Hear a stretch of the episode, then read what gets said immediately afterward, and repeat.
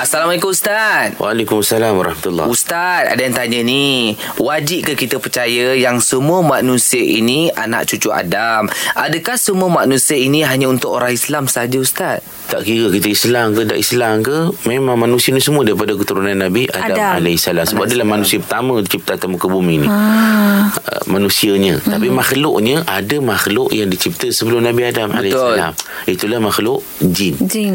Ha, So, anak jin, untuk atas ya. muka bumi ni kan Aha. Tapi ada juga ha, Kalau kita baca Baca kitab apa ni Sebagian pada ulama tafsir menyebut Dia kata ada makhluk sebelum jin Pula. ha, Tapi dia kata Oh, ya. Apa riwayat pula? ni Kata Ibnu Ashur ni Ini tak apa betul lah Nama dia Oh. Al-Hin dengan Al-Bin Alhinya albin. tapi orang kata ini cerita apa cerita ngarut pok-pok Greek dengan Parsi dulu. Ah. tapi hak yang sebenarnya Allah Taala cipta apa ni jin penghuni muka bumi ni kemudian lepas pada tu Allah Taala ciptakan manusia. Manusia pula. Adam lah manusia pertama. Hmm.